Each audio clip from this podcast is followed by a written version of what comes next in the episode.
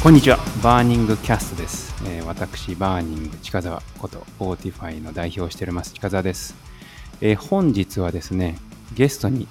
弊社のプロダクトリードを務める、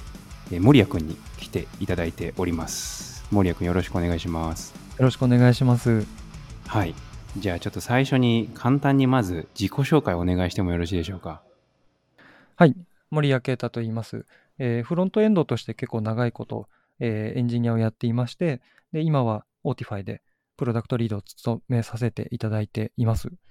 で、もともと Autify に入ったきっかけについては、きっかけはもう近澤さんなんですけども、一番最初に、これは結構話を昔に戻るんですけど、一番最初大学の時に、就職先どうしようかなと考えていた時に、何をやりたいか、ちょっと悶々としていたときに、そうだ、ウェブをやろうと思い立ち、で、ウェブをやろうと言っても特につても何もなかったんですけども、僕の母が近澤さんのお母さんと知り合いで、で近澤さんのお母さんが息子がウェブやってるから会って話してみると言われまして、で、会って話をしてみたら、いいじゃん、うち来なよというふうに言ってもらって、一番最初ですね。一番最初はウェブ制作の会社だったんですけど、そこでフラッシュを作る仕事を一番最初に近澤さんとやっていたという感じですね。うんうん、はい。ねえ、あれもうだいぶ雑な振りだったよね。なんか話しといてって言われたからね。あ、そうだったんですね。なんかそのね、その母の、ね、友達の息子さんが、はい、卒業を控えてて、なんかそのウェブ系に興味あるみたいだからなんか話しといてって言われて、はい、なんだろうなと思って、何話せばいいんだろうと思ってなんだっけあれ、渋谷どっかのなんかだ、地下のなんかカフェかなんかだったよね。そうですね、カフェであって、こっちもお願いする側もウェブをやりたいと、なんか理由も何もなく急にウェブをやりたいと言い出したやつに話をしてくれみたいなむちゃくちゃな入りだったんですけど、その時ちょうど大学であれですね、 Google マップ上にいろんな情報をビジュアライズするみたいな研究を大学でやっていて、でこんなの作ってますっていう風に見せたら、もうめっちゃいいじゃんみたいな風に言ってもらって、でそこからもう在籍中からインターンとして入って、一緒に仕事してみたいな感じにさせてもらってましたね。あれ面白かったよね、マップのやつ。あれは未だに時々思い出して面白かったですね。あれをさ、だからなんかほら、あの時の、ね、最初の会社ユナイティアってね、ウェブ制作会社に、僕ら働いてたんですけど、あそこでね、来てもらってさ、面接っていうか、なんかデモかなんかしてくれたよね。あれをさ、ほら、副社長の人とかに見せてさ、社長にも見せたよね。確かそう、なんでびっくりしたんですよ。ちょっと来て話してみないって言われて、その次にオフィスに行って話ってなんだろうとか思いながら行ってみたら社長と副社長が役員出てきて、はい、出てきて大変なことになったと思いながらやってましたね。でその時やってたのが、そう、地図上に情報をビジュアライズするっていうのが、ちょうど Google マップとかが出て少し経って、いろいろこう API をつないでマッシュアップとか言われてた時代だったんですけど。懐かしいマッシュアップ、はい、うん、でその時代の背景も受けて、やってたことが、データをクローリングして口コミサイトとかから、とにかくその緯度経度と結びつく情報をクローリングしますと、うん、で地図上で何かキーワードを入力して検索をすると、地図上にそのキーワードと関連する単語が出てくる場所っていうのが、ちょっとこう、半透明の円みたいなもので薄く描画するというのをやったんですよ。で、そうすると、その情報、そのキーワードが多く言及されている場所に、その色がつくと、みたいな仕組みを作っていまして、で、そうすると、例えば口コミサイトから情報を集めてきましたと。で東京を見ながら、ビールとワインと日本酒の3つを違う色で描画すると、なんとなくその街のキャラクターがわかるみたいな。面白い。はい。なんか新橋のあたりはビールとか日本酒みたいなのが集まってる地域があったり、でも六本木の方に行くとなんかワインが多いみたいなのがこう見ててわかるので、まあ、その時考えてたのは海外とか行った時に地図見てても何もわからないじゃないですか、うんうん、僕たちがじゃあ銀座に行くかとか新橋に行くかとか言った時になんとなく思い浮かぶイメージみたいなのが全くないんだけど、うん、こういう仕組みがあると全く知らない土地でもなんとなくこの辺はこういうエリアなのかなみたいなものがふわっとこう把握できるみたいな、うんうんうん、いうものを作ってデモしてましたね、うん、めっちゃ面白い。あれは今やっても、うん、ちょっと面白いかもわかんないですね。ねえ、面白いね。そうだからね、なんかそういう結構ビジュアライズとかすごい好きな、はい、人なんだなと思って、うんうんうんうんね、ちょうどね僕がその時Adobe のフラッシュを専門に開発するフラッシュデベロッパーをやってたので、はい、そうまさしくぴったりなんじゃないかなってね。僕も結構そういうなんだろうビジュアライズとかすごい好きだったので、うんうんうん、すごい合ってるじゃんと思って、そうやってさ、はい、森谷君にフラッシュとかやらないのって言ったら、いやフラッシュはやらないですねみたいなこと言ってさこれでなんでって言ったら、いや別に理由はないんですけどみたいなどういうことだろうと思って。いやその当時、まあ、フラッシュって言ったらなんかフラッシュアニメーションなのかフラッシュゲームなのかぐらいしか知らなくって、うんうん、でただその時、まあ、フラッシュもこのキャンペーンサイトとかでフルフラッシュサイトで面白いのがいっぱい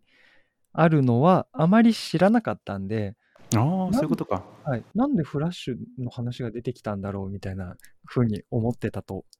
気がします。なるほどね。でもなんかさ、ほらシルバーライトをやった、シルバーライトじゃないなんだっけ、なんだっけ、ほら、プログレッシブじゃなくてプロセッシング、そうそう、プロセッシングをやってますみたいなこと言ってたじゃないですか。はい。うん。そうだから、いや同じじゃねっていうか、むしろフラッシュの方が今めっちゃ話題沸騰中じゃねみたいな感じだったのに、やってませんみたいな、なんかなんなら別になんかそんなに好きじゃありませんみたいな感じだったからそのこだわりは何なんだろうと思っていいじゃん、やってみればいいじゃんつって。世間知らずだったんですね。面白かったよね、はい、それでなんかね、別になんか面白いからやってみたらって言ったら、考えてみますみたいな感じで、はい、それででもなんかね、次会った時はなんかやってみたら、なんかめっちゃ面白かったっすみたいな話をしてたように記憶してるんだけど、うんうんうん、はい、確か夏休みの間に、本一冊やってみたら、まあ、そのボールがこう飛び跳ねますとか、うん、クリックして反応しますみたいなのを作ったら面白くって、うん、もう入る時にはフラッシュめっちゃ面白いと思ってた記憶がありますいやね、そう絶対合ってると思ったもんね、うんそうそう。それで、ね、それで、ユナイティアね。まあ、ユナイティアは、はい、ね、特にフラッシュ制作、キャンペーンサイトとかね、うん、ああいうのにすごい特化したウェブ、なんていうの、ウェブ制作会社というか、うんうんうん、ウェブエージェンシーみたいな感じで、そうそう、まあ、僕が、まあ、1年目、2年目ぐらいの時に、まあ、森谷君に声かけて、はい、で、そこからインターンで入って、でね、一緒にいくつかね案件あったりもねしましたね。しましたね。うん、で、そう僕が先にユナイティアを辞めて DNA 入って、で森谷くんはしばらく経ってからねユナイティア辞めて、でその後フリーランスずっとね、はい、やってましたね。はい。うん。どんぐらいフリーランスやってたんだっけ？フリーランスの期間は多分 4,5 年ぐらいかな。フリーでやってましたね。はい。その時はどういう開発してたんですか？フリーランスの時はもう本当にもう受託開発という感じで、うん、仕事の内容は会社にいた時と大きく変わったわけではなかったですね。うん、基本的に今度いついつにこういうキャンペーンサイトを作るから、こういうふうなものを作りたいと。で、開発お願いしますと言って、うんワイヤーフレームとデザインと渡されて、うんうん、でそれをバタッと実装して納品をするというのを繰り返していた感じですね、うん、その頃はもう JavaScript です。もうユナイティアを辞めてフリーになる1年ぐらい前からとにかく iPhone が出てきて、うん、でフラッシュの案件がガクッと減って、ね、というのが、はい、ありまして、なのでもうこれは JS書かなきゃいけないなと思って JS を1年ぐらいやっていて、でもうフリーになってからはフラッシュ多分作ってないんじゃないのかな。なるほど、ね、はい。というかもうじゃあユナイティはもう俺が抜けた後とかほとんどフラッシュの案件なかったのか。大きいのはないですね。ちっちゃいのを昔作ったのを修正してくださいとかいうのがあったり、あとあれですね、昔フラッシュで作ったカルーセル、横にこうスライドするスライドショーみたいなのを JavaScript で作り直してくださいみたいなのが定期的に発生するっていう時期がしばらくありました。その案件クソほどあったよね。カルーセル作ってくださいってやつ。はいはい、そんなにみんなカルーセル好きなのかなみたいな。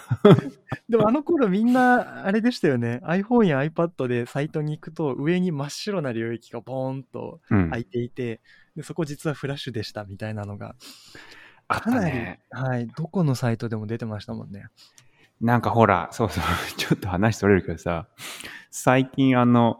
ポコーンとこう僕の PC にですよ、はい、こうメッセージウィンドウが出てきて、はい、フラッシュ削除しますかみたいな。おー、なんかもうさ、サポートがなんだっけ切れるんだよね、来年とかで完全に。もう今年中じゃないかな。今年中ですよね。はい、そう。いやもうだから、アンインストールしてくださいみたいなメッセージ出てきて、うんうんうん、はい、あ、ついにこの日が来たんだって、うん、思いましたけどね。本当に早かったのか、意外と時間がかかったのか分かんないですけど。そうだね。うん、終わっちゃいますね。いや、でもね、なんか良き時代だったよね。そうですね。本当に、いまだに、表現の面で言ったらようやく追いついてきたかなっていう感じがするところですよね。その JavaScript でやってるものが当時フラッシュでやってたものに、うんうん、そうね、ようやく追いついてきたかなっていうぐらいの、確かになんかそういう意味ではそのなんかブランクがあるよね。だから5年、うん、10年ぐらいさ、フラッシュがその現役から退いてから表現力が落ちてっていう、なんかそのブランクがあるよね、うんうんうん、はい、まあやりすぎてた感もあるよね。フラッシュの時代ってさ、なんかローダーとかあったじゃん。はいはい。ローダーのローダーとかあったじゃん。ありましたね。ありましたね。もうとにかく最初は早く表示させるために、他のフラッシュを読み込むためだけの 15KB ぐらいの SWF ファイルを作って、うんうんうん、みたいな、そういうのですよね。そうそれが最初に。リッチなアニメーションをするローダーを読み込み、はいはいはい、でそいつが読み込みをこうリッチに表現しながら、待たせてくれるみたいな、うんうん、あ、ローダーらしいですね、はい、ね、なんかローダーを集めるサイトとかあってさ、なんかクリエイティブなローダーとか出てたけど、あれもなんか結構ローダー自体が画像ファイルの結構重いやつでさ、ローダーを読むためにもう一個シンプルなローダー実装してみたいな。だからローダー出るのにも時間がかかって、ローダー出た後もめっちゃ時間かかるみたいな、これ何に俺は待ってんだみたいな感じのね、はい、そういう世界もありましたねっていう。いやー、面白い時代だったですね。なんかその頃からこうなんか今に生きてるものとかあります？その頃で一番大きかったのが、うん、やっぱりフラッシュってネイティブのコンポーネントっていうのがないじゃないですか。特にネイティブの UI パーツ、例えばチェックボックスだとかドロップダウンとか、あと忘れられないのがスクロールバーですね。ああね、スクロールバーと、うん、はい、スクロールできる領域って、あそこを自分で実装しようと思うと、簡単なのだったらそんなに難しくなくできるんですけど、スクロールバーってちっちゃい箱の中に結構な数のインタラクションが詰まってるじゃないですか。そうそうそう。はい。で、いろいろ見てると、その OS によって、例えばスクロールバーの中の、つまみがついていないところ、下の方をクリックしたときに何が起こるのかみたいな挙動って、うん、OS によって違ったりだとか、うん、じゃあどっちにしようかみたいな考えたりっていうのを、一から自分の手で作る経験ができたっていうのは、あれはめちゃくちゃ大きかったですね、自分として。すげえ計算化したもんね。そうなんです。そうですよね。はい。その箱の大きさがどれぐらいあって、コンテンツの長さがどれぐらいあって、そうしたら割合的にスクロールバーのつまみの長さはこれぐらいになるんだけど、じゃあそれが高さ2ピクセルとかになったらドラッグできなくなっちゃうから、その最初を定めてとか。で、最初定めたとしたら、じゃあその割合の計算どうなるみたいなのをチクチク自分の手で作るっていうのは。やった。うん。あれはもう修行としては最高ですよね。すげえ思い出した。いや、作ってたわ。気違いだよな、あれ。今考えるとよくあんなもん作ってた。すごいよね。うん、今あんなのする機会ないですよね。ないない。だってそんなのね、うん、ウェブだったら別にね、普通にオーバーフロースクロールすりゃいいだけだからね。はい。うん、確かに思い出した、はい、そうだから一応さネイティブのコンポーネントあったじゃん。一応チェックボックスがすっげえしょぼいやつ、はい、なんか大してカスタマイズもできないさ、誰も使わなかったよね、はい、あれね、あれ誰も使わなかったですね本当にねえ、うん、ああ確かにだからね、そういう有害コンポーネントとか作ってライブラリ化したりとかね、社内でやったりしてたね、ありましたね、みんな秘伝のタレみたいなのを持ってて、そうそうそう、ああ、はい、そうだ、はい、で実装する人にで、うん、やっぱキーボードでどこまで操作できるのかみたいなとこにもばらつきがあって、その辺にちょっとこだわりというかクオリティというか、うん、そういうところの差が透けて見えて面白いっていうのもありましたよね。確かに。いやなんかあの頃結構なんていうか紙に計算式書いてたもん。なんか書きましたよね、はい、うん、その辺のまあスクロールとかもあるけどさ、結構なんか三角関数とか使ってさ、うんうんうんうん、なんかいろいろやってたね、そういや。近田さんなんかあの地図の結構すごいのやってましたもんね。あれむちゃくちゃだったよね。なんだっけあの正距方位図法とかいう、はい、正距方位図法のそうそうそうで地図を描く。そうぐにぐにさ地図が動くんだよね。うんうんうんうん、あれ語り出したら長くなんな。そうでもなんかフラッシュでウェブサイト作ってるのになんか論文を英語の論文を引っ張り出して計算式を立ててコードに落としてとかやってたやってた、うん、そう正距方位図法でさ、ね、なんかそのマップを描画したという過去の事例がほとんどなかったから、はい、これどうやるんだみたいな感じだったね、はい、うん、しかもインタラクティブにそれをこうベクターの地図を正距方位図法でインタラクティブに描画するっていうのをなんか頭かきむしりながら近澤さんやってたの見てたのを覚えてます。俺だって最初の1ヶ月ぐらいずっと計算してたもん。何にも作んないでひたすらメモに計算式書いてた。うんうんうん、確かおかしいよな。いや面白かった。うん、あとなんか 3D 描画エンジンとかも近田さん作ってましたもんね。あ、作ったね。あのほらなんか車のシミュレーターみたいなやつね作ってね、うんうんうん、あの時にだから衝突判定とかね、あの、はい、運動方程式とか式とかもねなんかよく、まあ、引っ張り出してきてというかね、なんか物理の知識とかまた引っ張り出してきて実装したりしてたよね、うんうん、面白かったね。確かになんか基礎力鍛えられた感が、はい、ああいうの一からやっぱ自分で作る、今はまあライブラリが揃ってるのでやる必要が全くないんですけど、うん、ないよね、うん、あれは結構筋肉つきましたよね。筋肉なるほどね、はい、確かに。いやすげえもうフラッシュの話だけで1時間ぐらい話せちゃうんだけど昔話になっちゃいますよ。昔話だよね。最近の人たちは別にフラッシュに興味ないですからねはいいやでもね、そういうこうフラッシュ時代を経て、フリーランスもだから、はい、フリーランスの時はもう要するにフロントエンドエンジニアって感じでしょ ？JavaScript で。そうですね。うん、本当にフロントだけで、なんであの HTML と JavaScript と CSS とかを ZIP でまとめて納品っていう感じの仕事がほとんどでしたね。ああだからさ、そもそもその継続的に開発する案件もほとんどなかったわけだよね。はい。ほとんどない。全くなかったかな。運用っていうのをやってなかったので、うん、作り切りですね。はい。だからそっからのさ、Autifyってさ、めちゃめちゃ開きがあったじゃん。うんうんうん。あ、でもほら、なんか、まあ、継続の運用の案件とかもやってたりはしたんだよね。運用というか、あれですね、モバイルアプリを作る、最後の方にモバイルアプリを作ったりはしていて、うんうん、それはなんか作って出して終わりっていう感じではなかったですけど、うん、なんで少しずつそっちにこうトランジションしていったのはあります。確かに。いや、まあ、森谷君はその、会社やったらいずれ誘いたいなってずっと思ってたんだけど、はい。最初のね、2年ぐらいはね、そのほら、まあ、バーニングニーズみたいな話でね、まあもう何もうまくいかなかったんだよなというか、誘ってもなどうにもならんみたいな感じだったんで、ね、ただまあこうAutifyがね見つかって、しかもフロントがめっちゃ難しいっていうんで、はい、ああもうね、もうこれはもう森谷君しかいないなって思って、あのね、まあまずねちょっとフリーランスでね、業務委託でお願いって言うんでね、はい、その時ね、週1なら行けますっつってね、うんうんうんうん、でお願いして、でももうなんか2週間ぐらいやってもらって、もう確か声かけた気がするんだけどそうですね、うん、フルタイムで来ないっつって、うん、だってそれでこうなんかね、まあ、フリーランスももうだから5年ぐらいやっててさ、それまでもずっとこうフロントでゴリゴリやってたわけじゃん、はい、まあ、一応そのフロントエンドエンジニアとしてオファーを出したんだけど、はい、なんかこうね、その正社員としてじゃあやろうみたいな風に思ったこう背景ってどうだったんでしょう。そこはそんなにこうなんだ面白い話じゃないかもわかんないんですけど、うん、フリーランスをこう 5,6 年やってた感じとして、これで食えるなというのは思ってたんですよ。うん、そうだよね、そりゃ。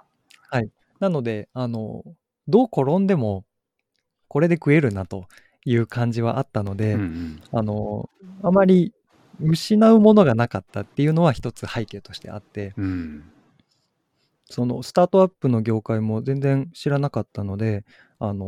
でうまくいくかどうかは分からないものであるみたいな話は聞いていたので、うん、どうなるかなとも思ったんですけど、まあ入ってみて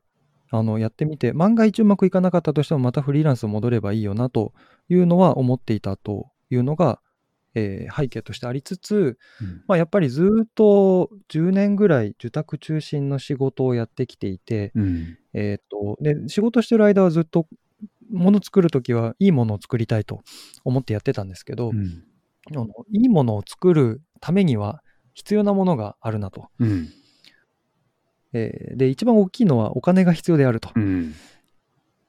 いうのを思っていたんですね、うん、ずっと、はい、自分の個人の思いだとか同じ一緒に仕事をしているプロジェクトのメンバーとかといろいろ議論をして、で思いを込めてものを作ったりっていうのをずっとやってきてはいたんですけど、やっぱりそれだけだと続かないんですよね。確かに、はい、瞬間最大風速は出せるんですけど、本当に何かユーザーが喜んでくれたりとか便利だと思って使い続けてくれる、でそれを提供し続けることができるっていう状況を作るためにはやっぱりきちんとお金が稼げるものでなければいけない、うん、でユーザーもこれならお金を払っても使いたいと言ってもらえるようなものでなければいけないなというのを感じていて、で Autify の話を聞いたときにはそこが全部揃ってるなと思ったんですよ。まず、はい、解決しようとしている問題は確実に世の中に存在している、自分でも感じていたし、これが解けたらすごいなというものであり、かつこの問題が解けたらお金を払ってでも使いたい人もたくさんいるなという、うん、両方があったので、この問題はまさに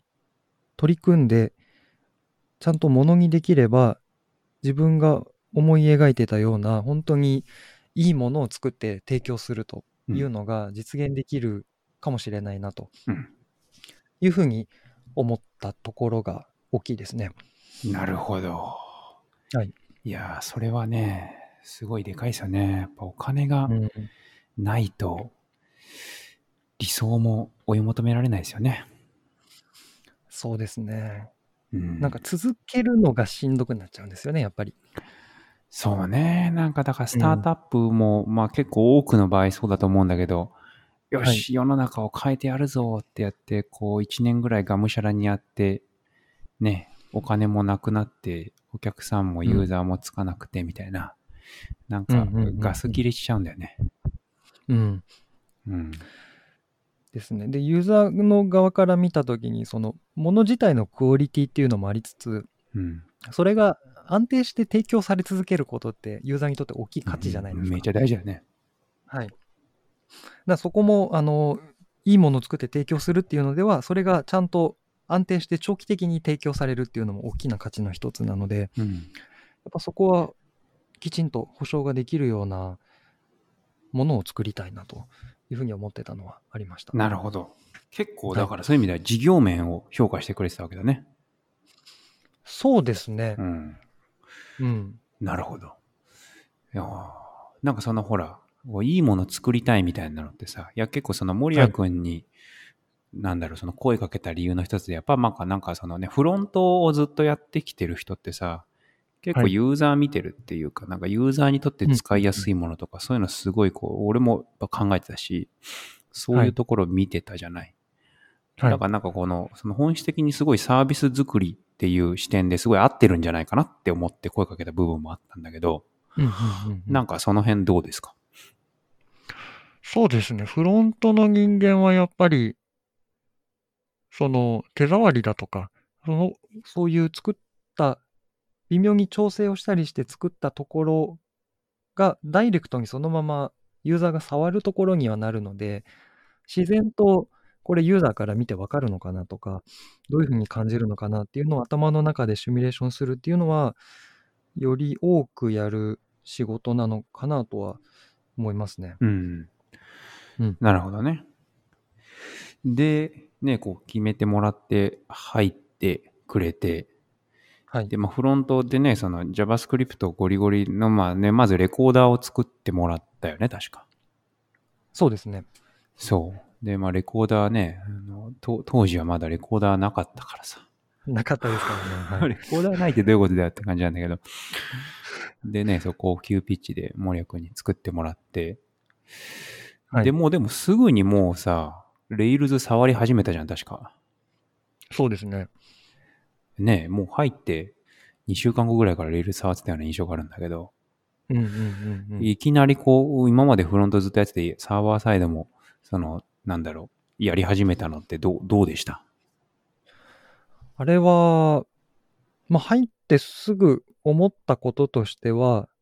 そんなにこう自分はフロントの人間だから API 作ってください、待ってますなんてことを言ってられる場所じゃないなというのは割とすぐに気がついてですね。そうだね、うん、でとにかく目の前にやらなきゃいけないことがもう渦高く積み上げられていたので、これから先取り組んでいくんだとしたら Rails 触れないと話にならないよねというのは、うん、割と早い段階で思ったので、うんうん、それで勉強して触り始めたというのはありましたね。もともとそんなに技術に頓着もなかったというか、なんていうのかな、もうフロントの人間としてフロントでやってて面白いのって、自分でこうコードをバーッと書いたらそれが画面で動き出す、なんかこうアニメーションしたりだとかして動き出して分かりやすくて好きだったんですけど、バックエンドってどうしてもそういうのが見えづらいじゃないですか、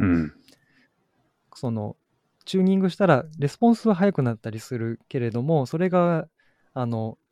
肌で感じられはするけど、別に目に見えて何かがこう大きくなったちっちゃくなったっていうものじゃない、でその辺がこう自分の中でいまいち感覚がつかめなくって手出してなかったんですけど、やっぱりサービスを作って提供する側になると、そこの価値はよりダイレクトに自分で感じられるようにはなってきたので、まだフロントに比べれば苦手は苦手なんですけど、やったら面白い。いや面白いし、物も前に進むしっていうので、すごいそれはドライブする力になってました。ああ、なるほど。その辺もね、いいですよね。なんていうか、そのフロントの人間っていうところに、なんていうかそのね、はい、こう区切りを持ってなくて、もうサービス開発するためなら何でもやりますみたいな。その辺もね、なんかね、森谷君ずっとフロントでやってきたから、どうなるかなっては思ってたけれども、やっぱりこうなんかユーザーファーストというか、ね、サービスファーストというか、サービスができるためなら何でもやりますっていうところが、すごいいいなとは思いましたね。ありがとうございます。デザインもやってましたもんね。ね、あ、そう。最初だってさ、デザインしてたじゃん、森谷君。そうだ、思い出した。思い出した。そうだよね。なんかスケッチかなんかでさ、普通にワイヤー引いてたもんね。引いてましたね。そのシナリオエディターのところとかも。そうだよ。別に待ってても作ってくれる人はいないので。いないよね。3人しかいなかったから。はい。Autify でじゃあシナリオをパッと見て分かりやすくするって。どういう風にすればいいんだって言って考えてはいましたね。もともと UI デザインはすごく好きだったので、そういうのが 100% 活かしてというか、自分の全力を出して一番いいのを作ろうという場がそこにあったので、あれはすごく楽しくやってましたね。確かに。いや、そのシナリオエディター、あれはやっぱり Autify の中でなんというか、すごく重要なその決断の一つだったなと思うね、うんうんうん、森谷君のデザインを実装したことが、うんうんうん、結構あそこも選択肢いっぱいありましたもんね。あった、はい、うん、普通にこうリストで縦にリストで文字でバーッと並べてもいいのか、うん、それとももっと画像を出すのか、どういうレイアウトでいくのかみたいなのは結構議論した記憶があります。だって最初俺リストっぽく縦に並べるのをイメージしてたから、うんうんうんうん、あれ出てきた時に全然イメージと違ったので、はい、いやちょっと違うんじゃねえかって思ったんだけど、はい、思ったんだけど、いや森谷君がね、いやこれが絶対分かりやすいはずっていうそういうこう、うんうん、結構なんか強い思いがあって、なるほどと思って、じゃあそれにかけてみようっていうふうに思って、はい、やってみたらやっぱりね、シナリオ編集画面、もうあそこのなんていうか分かりやすさがもう本当に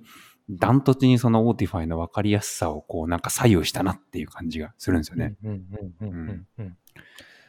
そう。なんかすごい大きな発明の一つだったと思う、あれは。今見るとまだまだもっと良くしたいところはたくさんあるんですけど。まあそうね。うん。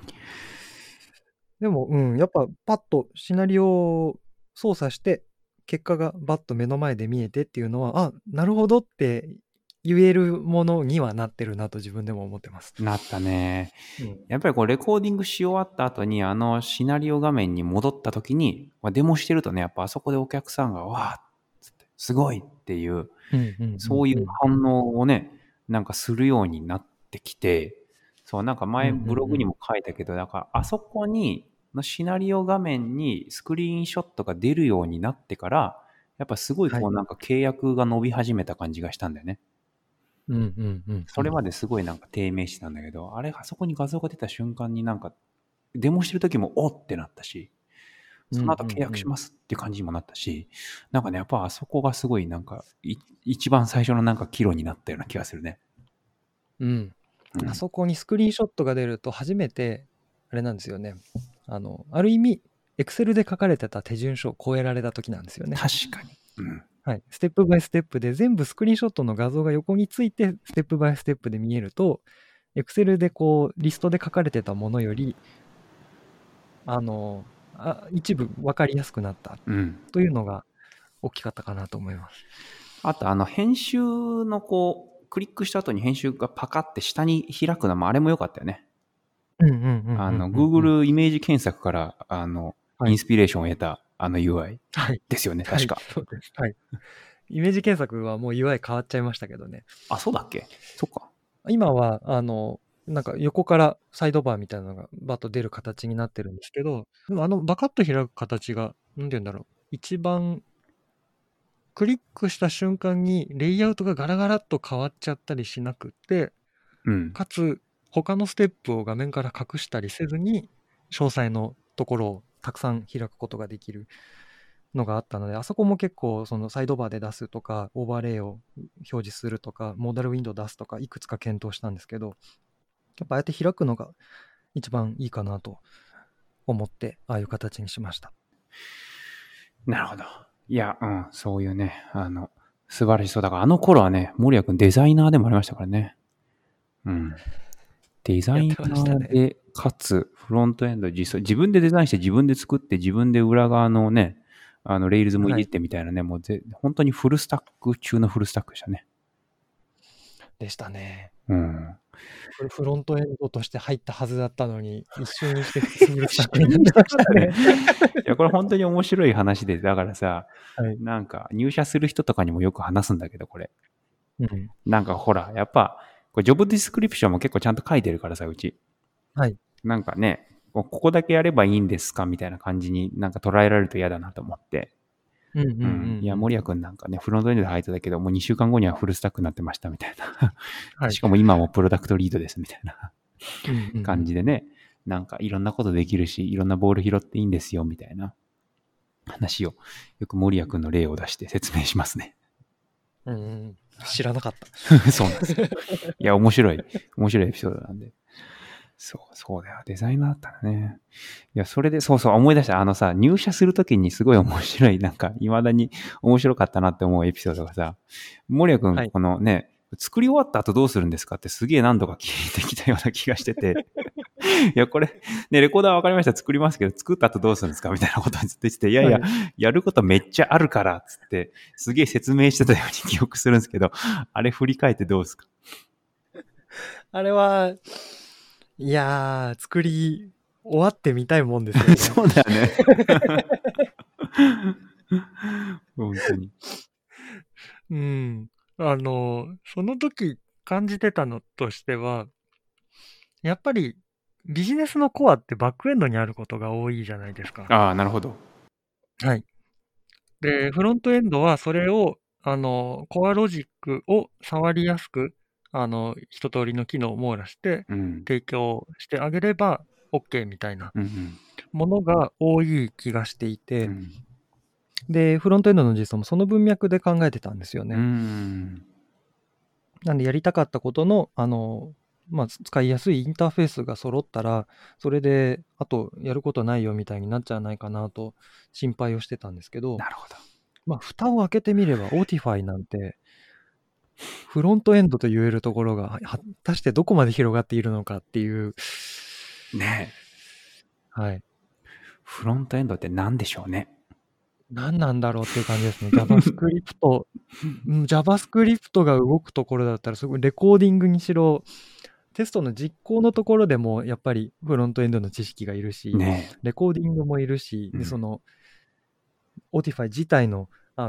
プリケーションもあるしっていうので、うんうん、これは全く想像してなかったですね。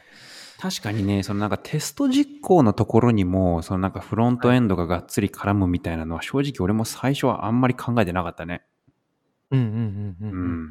でもね、蓋開けてみるとやっぱりいろんなブラウザでね、テスト実行して、なんでこけてんのかみたいな話をするとさ、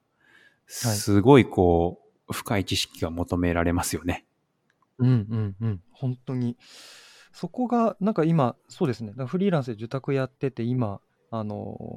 役に立ってるなと思うのが、うん、Autify ってどんなサイトでも基本的にはテストができなきゃいけないので、うん、そのテスト対象のアプリケーションがどんな技術スタックで作られてるかっていうのはうちではこう制限ができないんですね、例えばフルフラッシュサイトだったらできませんごめんなさいっていうのはあるんですけど、うん、基本的にブラウザでの標準の技術で動くものだったら全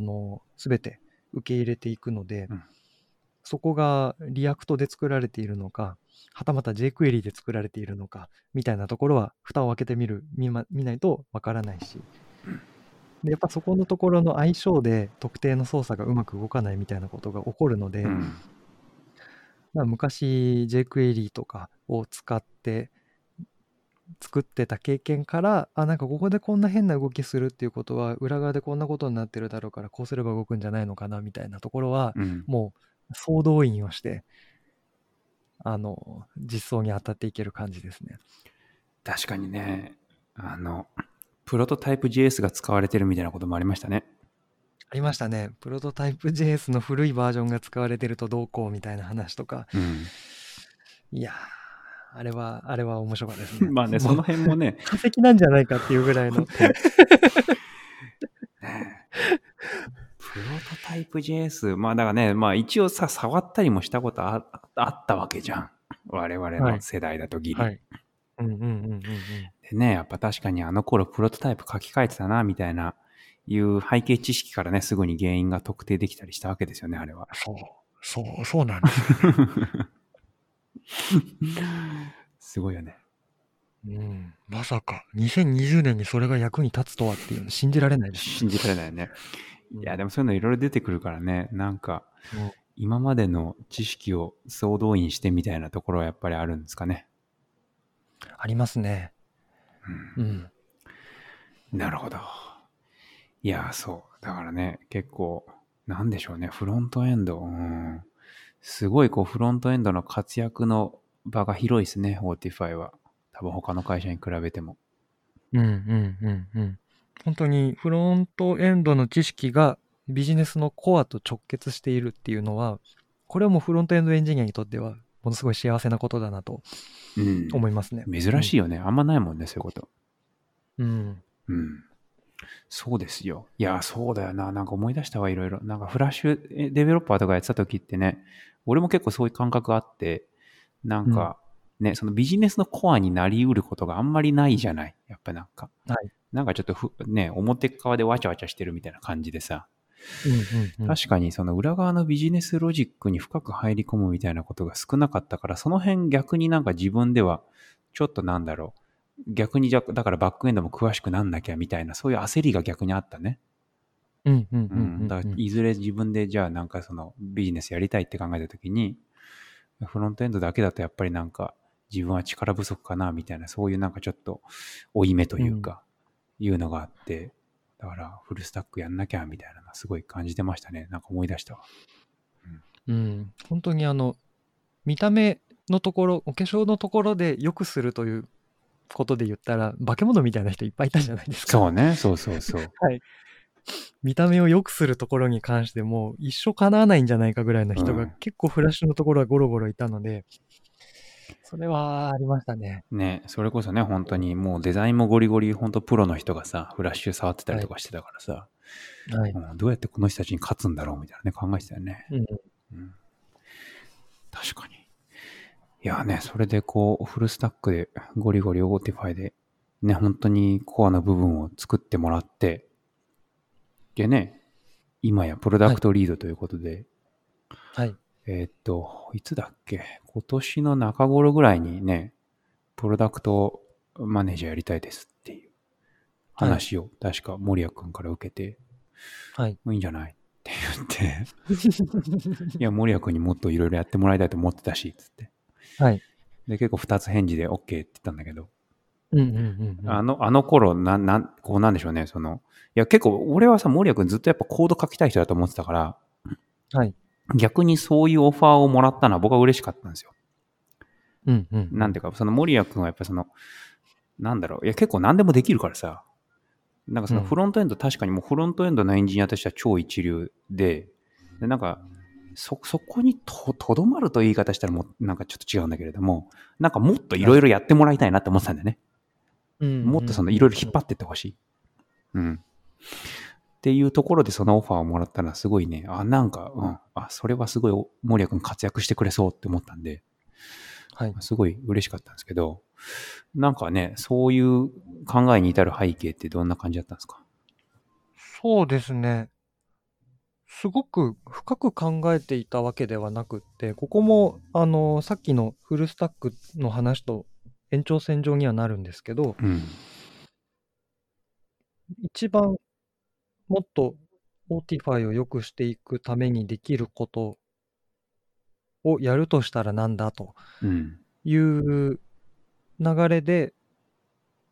ちょうどチームも人数が増えてきていて、うん、でかつなんだろう、最初の頃ってそれこそレコーダーがないからレコーダーを作ろうとか、うん、エディターがないからエディターを作ろうとか、話がすごいシンプルだったんですけど、うん、だんだんやっぱり大きくなるにつれて、優先順位どっちが先にやるべきなのとか、うん、どこまで作りきるべきなのみたいな話がたくさん出てきていたので、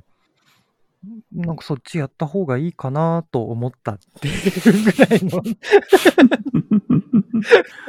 なんかね、割とこう軽いよね、はい、そのなんかその意思決定の背景がなんていうか、いや全然すごいいいんですけど、いや軽く決めた割にはすごいなんというか、はい、的を射てる決断でこうキャリアを進んできてるんだなと思って、面白いなと思ったんですけど、うんうんうんうん、なるほどね。なんかこう自分がやろうって思ったって感じ、そこ。我こそはという感じではなかったですね。うん、何か、はい、もしそのプロダクトマネージメントとかのものすごいプロフェッショナルな人がいて、うん、その人がそのどんどん仕切っていってくれるんであれば、自分はもうどんどん実装していくっていうのでも良かったし、うん、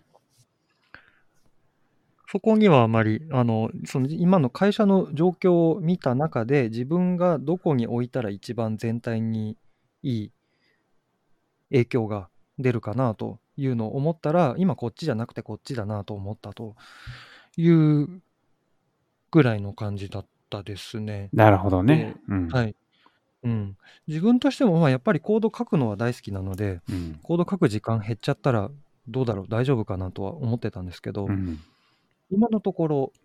ろそうですね、中頃ぐらいに兼業のプロダクトマネージャー的な、コードも書きながらそっちの業務もやってっていう風にしていたのを、10月からほぼフルタイムでそちらのマネージメントの方に入っているんですけど、意外と大丈夫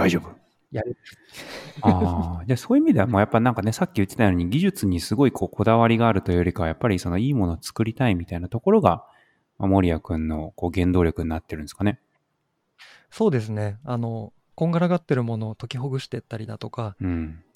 誰かが困ってる問題を解決していったりだとかっていうのが突き詰めていくと、そういうところが一番好きではあるので、手段がコードを書くことなのか、それとも仕様を書くことなのか、誰かとミーティングすることなのかっていうのはあんまり関係なかったみたいだなっていうのを気づき始めてます。なるほどね。その辺はだから俺もそういうタイプだとはあんまり思ってなかったので、なんかね、すごいやっぱフロントエンド極めたい人なのかなって今まで思ってたんだけど、なんかそこがなんか、俺もそういう考え方だから、なんていうか技術はなんていうか手段でしかないので、なんかいいもの作れれば別に自分がね、力が発揮できるというか、その全体的に一番力が発揮できるところにいればいいっていう考え方なんでね、その辺は結構なんか似てる思想なんだなって思いました。いやね、それでもうプロダクトリードとして大活躍中ですからね、すごい面白いキャリアになったなって思って。ですね、もう日々七点抜刀しながらなんとかかんとか進めております。いやでもね、なんかね、そのAutifyに来る前とはなんか全然想像もつかなかったようなキャリアパスだよね。本当ですよ。それこそ最近だったら1日に6時間7時間ぐらいミーティング入ってたりするんですけど、Autify入る前の自分に今のスケジュール見せたら絶対嫌だって言いますからね。そうだよね。いやそれゴリゴリコード書いてる人が今のスケジュール見たら嫌だって言うよね。そこだけ見たら、確かに。なるほどね。いや、やっぱりものを作ること、それ自体が楽しいし、さらに作ったもので他の人が喜んでもらえるなら、そんなにいいことないんじゃないですか。確かに。やっぱりそこをやってきたし、これからもやっていくんだろうなという感じですね。ね、Autify作ったら本当喜んでもらえるもんね。本当にそれ嬉しいですね。お客さんとのミーティング出た時に、すごい分かりやすくてすぐ作れたとかいうふうに言っていただけると、ね、本当に良かったなというふうに思いますね。いや本当に嬉しい限りですね。だいぶ守屋君の裏側に迫れたかと思うんですけれどもAutify ね、まだまだ人いっぱい来てもらわなきゃいけないんで、どういう人に来てほしいですかね。Autifyに来てほしい人のイメージは自分の中では割とクリアにあってですね、今の環境よりもっと力が出せるのにと思ってる人。自分はなんかもっと今やってる仕事はもちろん力を注いでやっていて、で成果も出しているけど、もっとできるよなと思っているような人、で環境というか、その課題、もっと大きい課題に取り組んだらもっと大きいことができるんじゃないかと感じているような人がいたら、Autifyに来てくれればもう抱えきれないほどたくさん面白い課題がたくさんゴロゴロしているので、確かにそういうことをやりたい人にとってはもう食べきれないぐらいのごちそうがたくさん並んでいると思ってもらっていいと思います。いいですね。なんていうかちょっとね、不完全燃焼してるような、優秀なエンジニアの方とかね、特にねフロントエンド、バックエンドもたくさんありますけどね、抱えきれない、解決しきれないほど難易度の高い技術課題がたくさんありますからね。ありますね、本当に。しかも一個一個面白いですもんね。いや本当にね、僕も作りたいですもんいつも僕も近田さんも言ってますもんね。うわ、やりたいこれっていう。ねえ、そうだからちょっとさ、口を挟みすぎないように抑えるのがね、はい、こうやって作った方がいいんじゃないの、みたいなさ、うんうんうん、言いたいけど、まあみんなに任せるっていうね。はい。うん、その辺がねちょっと書きてみたいなね。怒りますけどね。うんありますね。この問題、なんかこういう風にこれとこれ組み合わせてこうやったらこうできるんじゃないのかなみたいなのをもう聞いた瞬間に頭が勝手に動いちゃうような、ね、面白い問題がたくさんありますよね。ありますね。いやー本当にね、本当面白いと思う、うん、俺もこの間我慢できなくなって書いちゃったもん、はい、あの2ファクターオースのやつ。うんうんうんうんうんまたちょっとブログまとめますけどはいね、いや本当ね面白いエンジニアリング課題がいっぱいあるんでね、ぜひ優秀な方に来てほしいですね。来てほしいです。はい。絶賛募集中。今来ると一番面白いものが一番たくさん残っているので、早く来ることをお勧めします。ねはい。早く来た方がいいよね。やっぱスタートアップはさ。早く来た方がはい。うんうんうんうんうん。そこですね。早く来た方がやっぱり。入って思ったのが、早く来た人の方が失敗しやすいんですよね。こんなこと言ったらあれかもわかんないんですけど。失敗しやすい。うん。はい。やっぱり失敗するのが一番勉強になるじゃないですか。確かに。はい。なんですけど、どんどん会社が大きくなってきて、自分たちのやるべきことがクリアになっていって、うん、でそこへの道が舗装されていくと、うん、失敗がしづらくなっていくんですよね。ああ、なるほどね。いいこと言いますね。はい、うん。でなんでこっちの方向に道が引かれてるんだっけとか、なんでこっちじゃないんだっけみたいなことをやっぱ人に言われて、あっちは行っちゃダメだと言われてるから行かないじゃなくて、一回行ってひどい目にあったっていうのを経験をしているとやっぱり違いが出てくるなと思って、でもそこってじゃああっちはダメだと分かってるけどわざと失敗しに行こうっていうこともできないじゃないですか、うんうんうん、だから最初のまだ何が何だかよくわからないけどとにかく行くぞっていうところから入って、うん、でいっぱいこう体に生傷を作りながらこっちだっていうふうにやっていくとすごく血肉になるなというのを思うので、確かに早い段階から入るのが面白いかなと思いますね。成長できますね、その分がね。できますね、はい。そういう意味では森谷君の失敗って何だったんですか？失敗してるには見えなかったんだけど今まで。失敗はどんどんしてますね。どの職種でも、それこそフロントからフルスタックからなんかプロダクトリードからっていう風なのに移るにあたっては、